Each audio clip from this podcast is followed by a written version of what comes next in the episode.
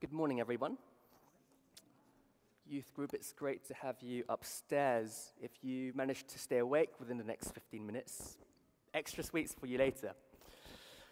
Okay, so recently we've started going through a series looking at good news. And today our focus is on the good news as treasure. How it's a treasure that we receive, but also a treasure we are to share.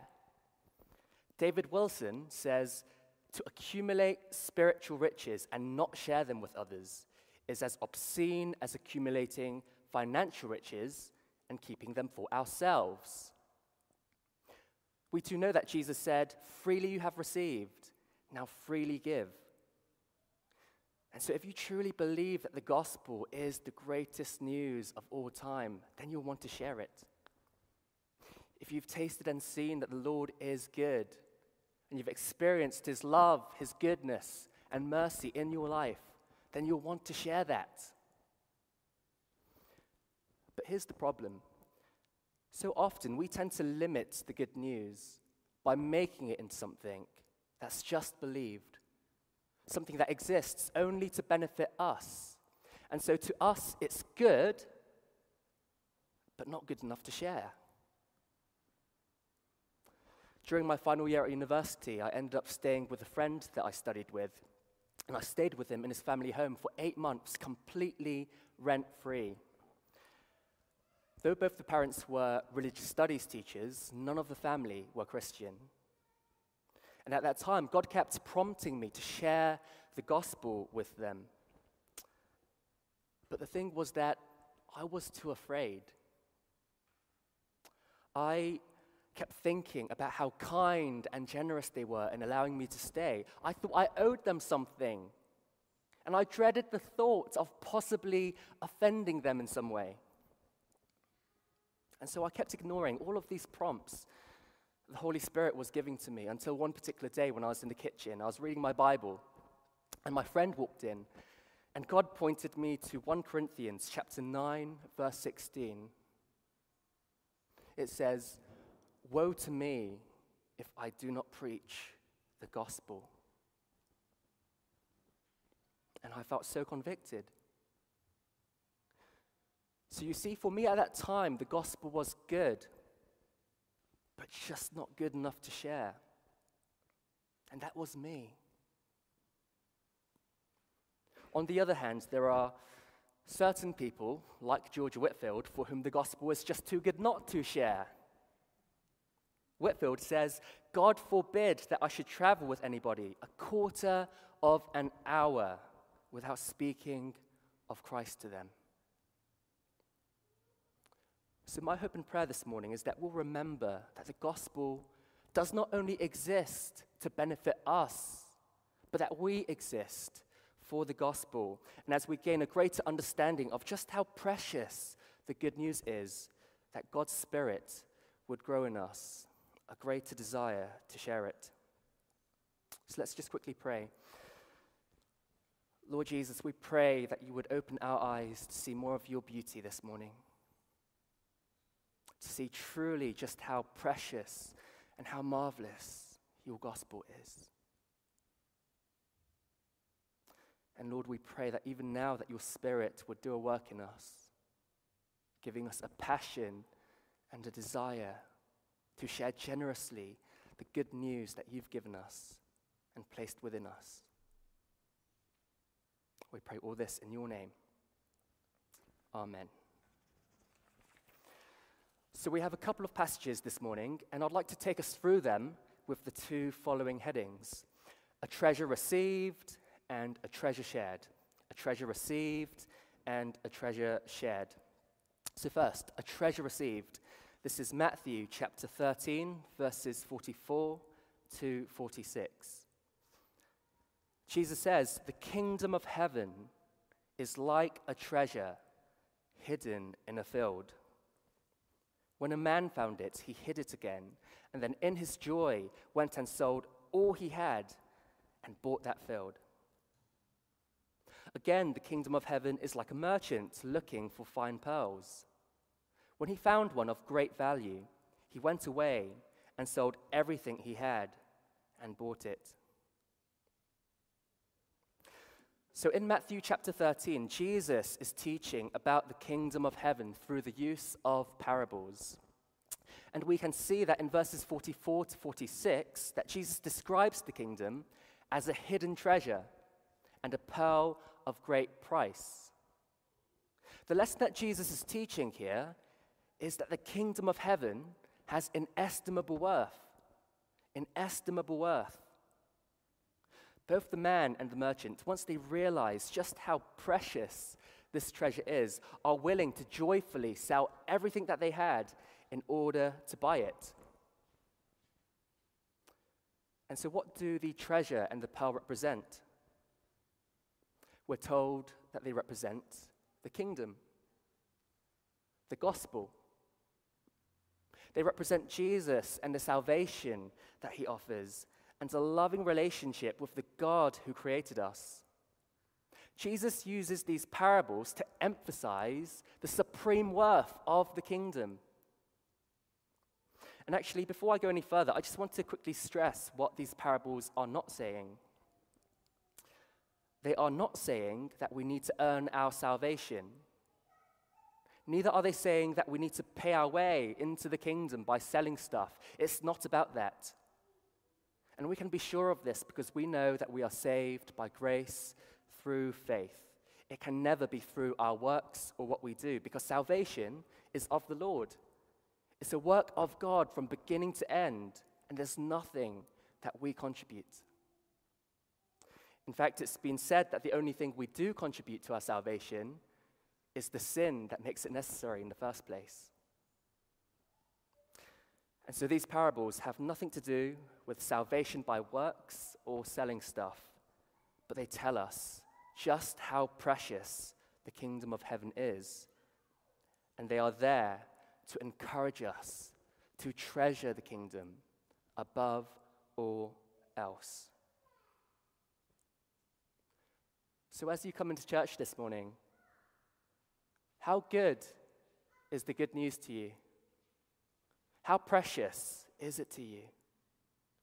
Is the fact that we are all sinners who've been saved by grace something that fills you with joy and amazement? Or is it something that you've started to, started to take for granted, something that you've heard too often that's become a little bit common, maybe even a bit boring at times? For those of us who are a part of God's kingdom, we've already received the greatest treasure. It's important that we understand this. It's important that we believe it. And it's important for the way that we live our lives to demonstrate what we believe to be true. To look at this from another perspective, listen to what Paul says in Philippians chapter 3, verses 7 to 8. This is the Amplified version. Paul says, But whatever former things were gains to me, these things I have come to consider as loss, absolutely worthless for the sake of Christ. But more than that, I count everything as loss compared to the priceless privilege and supreme advantage of knowing Christ Jesus, my Lord, and of growing more deeply and thoroughly acquainted with him. A joy unequaled. For his sake, I have lost everything and consider it all garbage so that I may gain Christ some pretty strong language that Paul's using, right? I consider everything as garbage so that I may gain Christ. Some translations actually use the word dung, as in poo. But actually, even that is still quite, still quite polite compared to the actual Greek word that Paul uses, which is a stronger and more offensive, and, and more offensive word for feces. It's a rude word. But he uses it to make the point that compared to knowing Christ, compared to knowing Jesus, everything else is absolutely worthless. As it says in Matthew chapter 16, verse 26, what good will it be for someone to gain the whole world yet lose their soul? The fact of the matter is that without Jesus, we have nothing. But if we have him, we have everything. And that's why the kingdom of heaven is our greatest treasure. Dodson Watson writes that by faith, Jesus' death and resurrection can become your death and resurrection, releasing you to live a truly human life Best of all, when we turn away from trusting our unreliable selves and turn to the reliable, resurrected Christ, we gain intimacy with the most beautiful, powerful, creative, gracious person the world will ever know. Life with Jesus is better. He offers deeper joy, more profound meaning, and true purpose. Life with Jesus is truer. He is the one person that we were made for. If you join Jesus, you will join the person who changes everything, even us. Brothers and sisters, that's what we've already received Christ and his glorious gospel. And once we've found the pearl of great price, this hidden treasure, we consider everything as lost and we take hold of it. But it doesn't stop there. It doesn't stop there because if the gospel is true, then it matters for everyone. If it's true, then it isn't bound or limited in any way. It has been relevant and will always be relevant, not only to you, but to everybody in this world whether they know it or not. Which takes us to our second point a treasure shared. 2 Corinthians chapter 4, verse 7. But we have this treasure in jars of clay to show that this all surpassing power is from God and not from us. Again, the word treasure refers to the good news. But here it says that this treasure has been placed in jars of clay. This treasure has been placed in jars of clay, and that's us. Now, jars are created to serve a purpose, and they come in all shapes and sizes. But here's the thing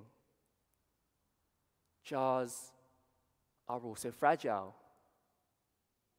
they can be broken we can suffer from physical illness. We can suffer from mental illness. There can be times when we are emotionally unstable, times when we feel barely functional. We can get hurt easily. We can be afraid.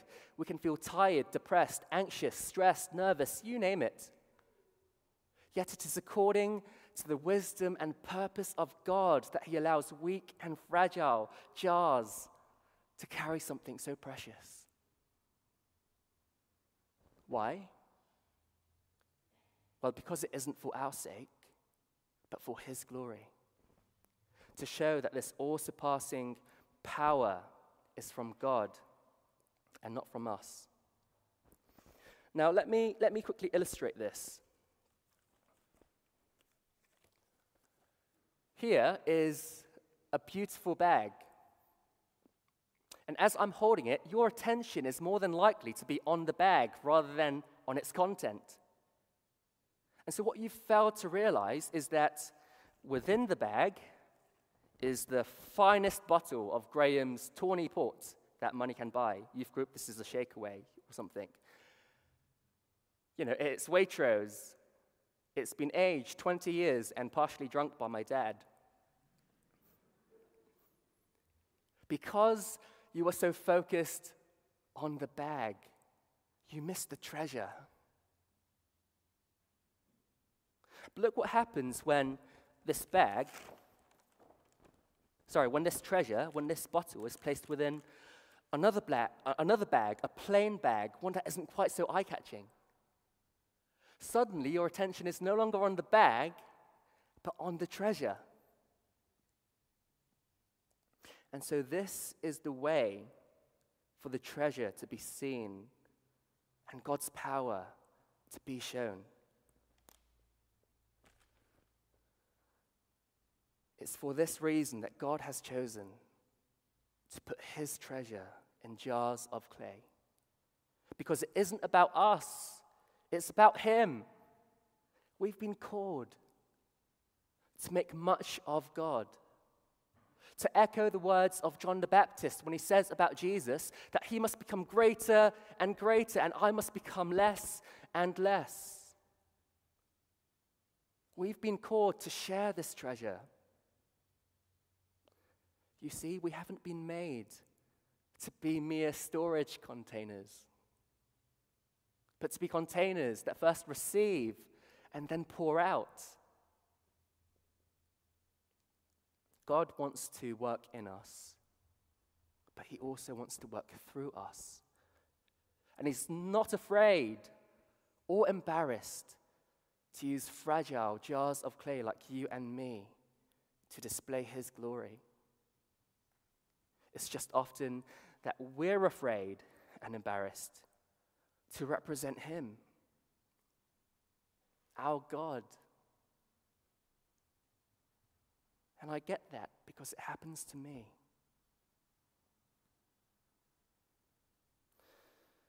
But listen, I believe that it's during those times when we need to remember that it's not about us, but about Him. The key is to focus not on the jars of clay, not on ourselves, but on the treasure. And we need to understand just how precious this treasure is.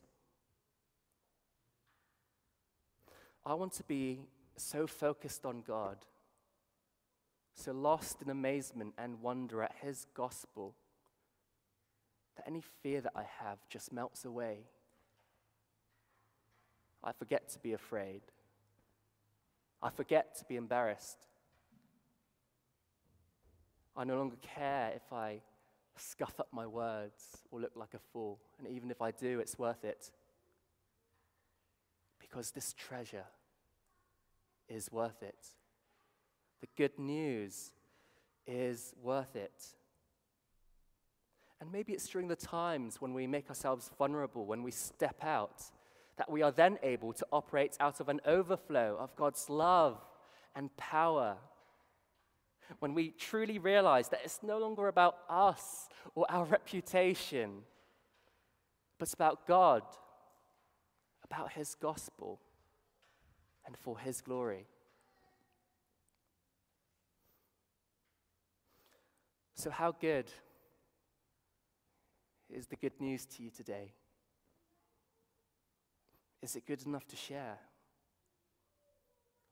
Are you willing to be used by God just as you are, as a jar of clay that carries the greatest treasure that there will ever be? I'll finish with Galatians chapter 2, verse 20. It says, I have been crucified with Christ. It is no longer I who live it's no longer you, it's no longer me.